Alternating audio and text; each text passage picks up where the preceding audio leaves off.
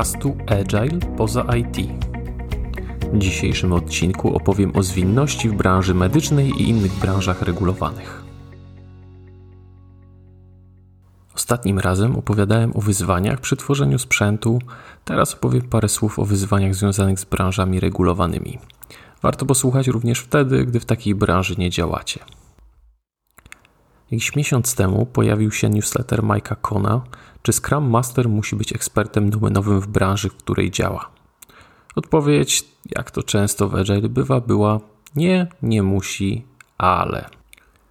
Jak pisze Kon, pracując z tysiącami zespołów, zauważył, że wyzwania Scrum Mastera są podobne niezależnie od branży. Dalej podaje, że niektóre branże mogą mieć jednak dodatkowe wyzwania. I tu wprost wskazuje dwie takie branże – rozwój sprzętu i branże regulowane. Ależ ze mnie szczęściarz, zaliczyłem kombosa. W moich zespołach mam oba najbardziej hardkorowe przypadki razem: rozwój sprzętu i branża medyczna.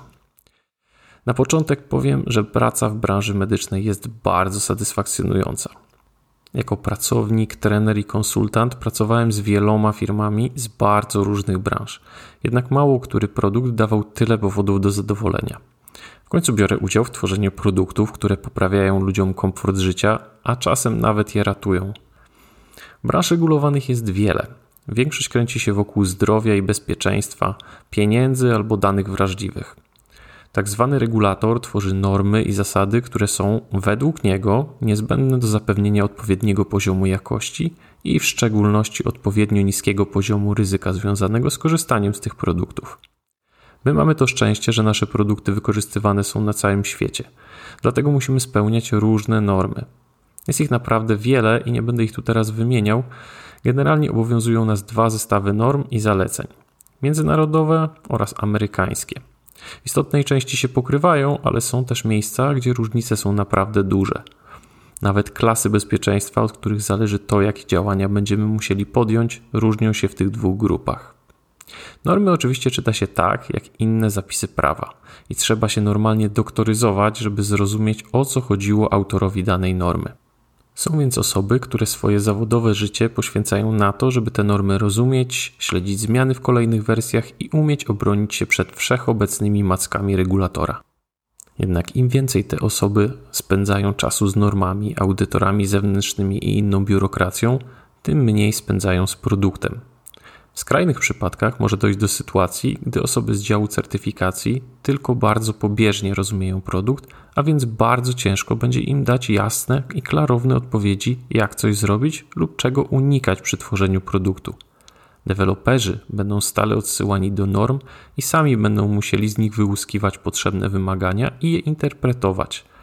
Nie dość, że deweloperzy tego nienawidzą, to jeszcze w większości wypadków są w tym po prostu kiepscy – a to skutkuje problemami na etapie testów w laboratoriach i koniecznością istotnych zmian na późnym etapie rozwoju produktu. Pominę już, jakie to generuje koszty, bo one są tak naprawdę najmniejszym problemem w tym wszystkim. Więc co jest problemem?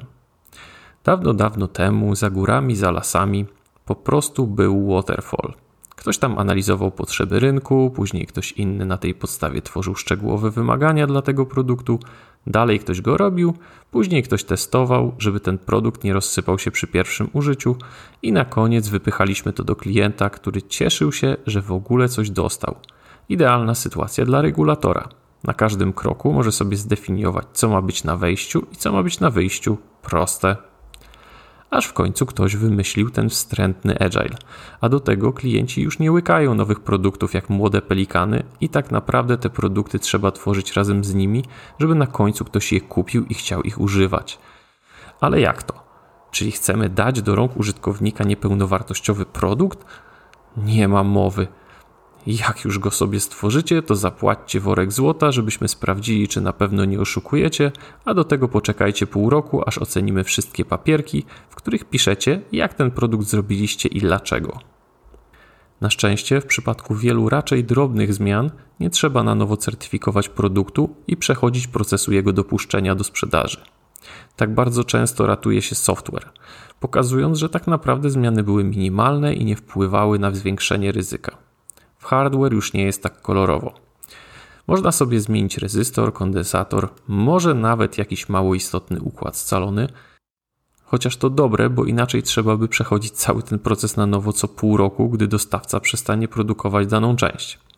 Ale istotnych elementów już nie zmienimy, na przykład toru EKG czy procesora, nie mówiąc już o obudowie.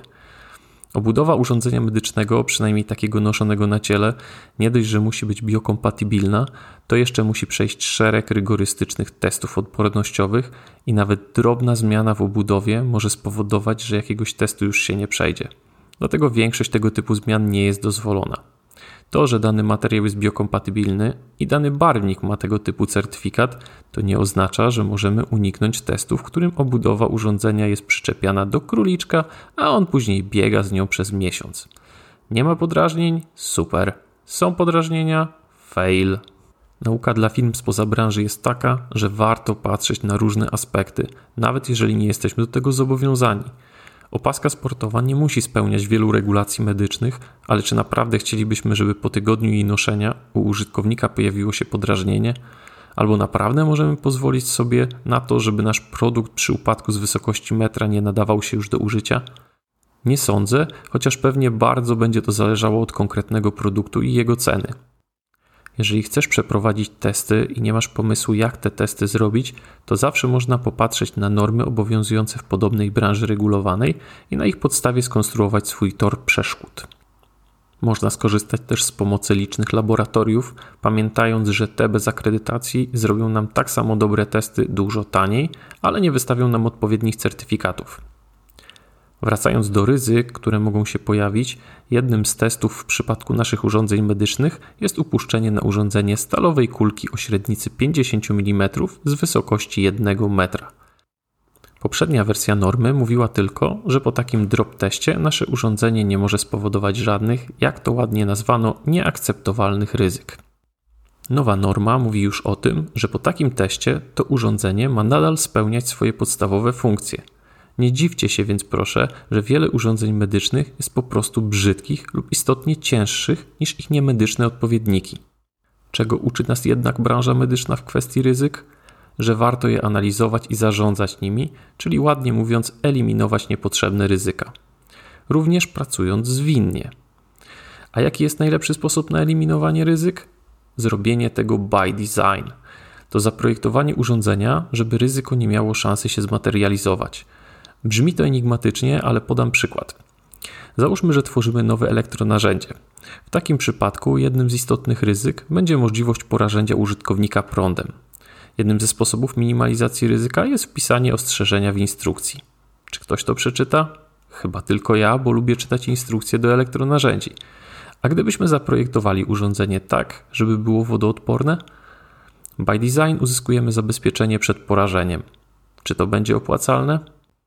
To już każdy musi sobie na to odpowiedzieć w cichości swego serca. Wprost zapewne nie. Oznaczenia na obudowie są w większości bezwartościowe, bo przeciętny użytkownik i tak ich nie rozumie, o ile w ogóle je zobaczy. Konia z rzędem temu, kto nie będąc w temacie, wie czym różni się oznaczenie na obudowie IP55 od IP67. Pewnie część osób wie, że chodzi o poziomy szczelności, ale już pewnie niewielu, że pierwsza cyfra oznacza odporność na pyły i ciała stałe, a druga na ciecze. A jeszcze mniej osób zna definicję poszczególnych poziomów. I dla przykładu, jeden z poziomów opisano jako ochrona przed natryskiwaniem wodą pod dowolnym kątem do 60 stopni od pionu z każdej strony. Natryskiwanie wodą, czyli mogę brać prysznic mając na sobie to urządzenie? Błąd. Możliwość wzięcia prysznica z tym urządzeniem będzie dopiero dwie klasy szczelności wyżej. Do tego większość oznaczeń standardowych według norm jest po prostu niezrozumiałych dla przeciętnego zjadacza chleba. Mógłbym godzinami gapić się w te znaczki i i tak nie domyśliłbym się znaczenia większości z nich. Dlatego jeżeli tylko nie działasz na rynku regulowanym, to albo unikaj oznaczeń na obudowie, albo rób oznaczenia zrozumiałe dla użytkowników Twoich produktów. Wykorzystuj ekrany do wyświetlenia istotnych komunikatów, przygotowuj instrukcje obrazkowe, bo takie zdecydowanie częściej zostaną chociaż przejrzane. Działanie w branży regulowanej oznacza ogromną biurokrację i tworzenie masy dokumentów, które nie są nikomu, poza regulatorem oczywiście, potrzebne. Trzeba jednak uczciwie powiedzieć, że regulator zmusza do przemyślenia swojego procesu i dopracowania go. W naszym kraju można spotkać wiele Januszeksów, które bez bata nad głową w postaci norm i certyfikacji wypuszczałyby produkt, który mógłby stanowić zagrożenie dla zdrowia i życia użytkowników. Wiele wymagań jest naprawdę sensownych, chociażby konieczność posiadania zasad wersjonowania produktów i listę zmian w poszczególnych wersjach, albo możliwość śledzenia partii produktów, aby zidentyfikować ewentualnych nabywców wadliwych produktów. W większości wypadków to nie regulator narzuca, jak wypełniamy dane wymaganie, tylko my tworzymy procesy, które mają to zapewnić. I często to my sami tworzymy takie procesy, których nienawidzimy i które za wszelką cenę staramy się ominąć. Najpierw w procesie opisujemy coś tak szczegółowo, a później płaczemy, że kolejny produkt już do tego nie pasuje i trzeba dokonać skomplikowanej zmiany w zapisach. Dlatego Scrum Master w branży regulowanej musi naprawdę dobrze rozumieć te wszystkie zagadnienia, bo bardzo często będzie brał udział w tworzeniu takiego procesu lub będzie zobowiązany zapewnić, że przyjęte reguły są przestrzegane w zespołach. Bo pamiętajmy, że Scrum Master jest od tego, żeby usuwać i pomagać usuwać przeszkody w pracy zespołów, a nie je tworzyć. To jest podcast Agile poza IT. Do usłyszenia w kolejnym odcinku.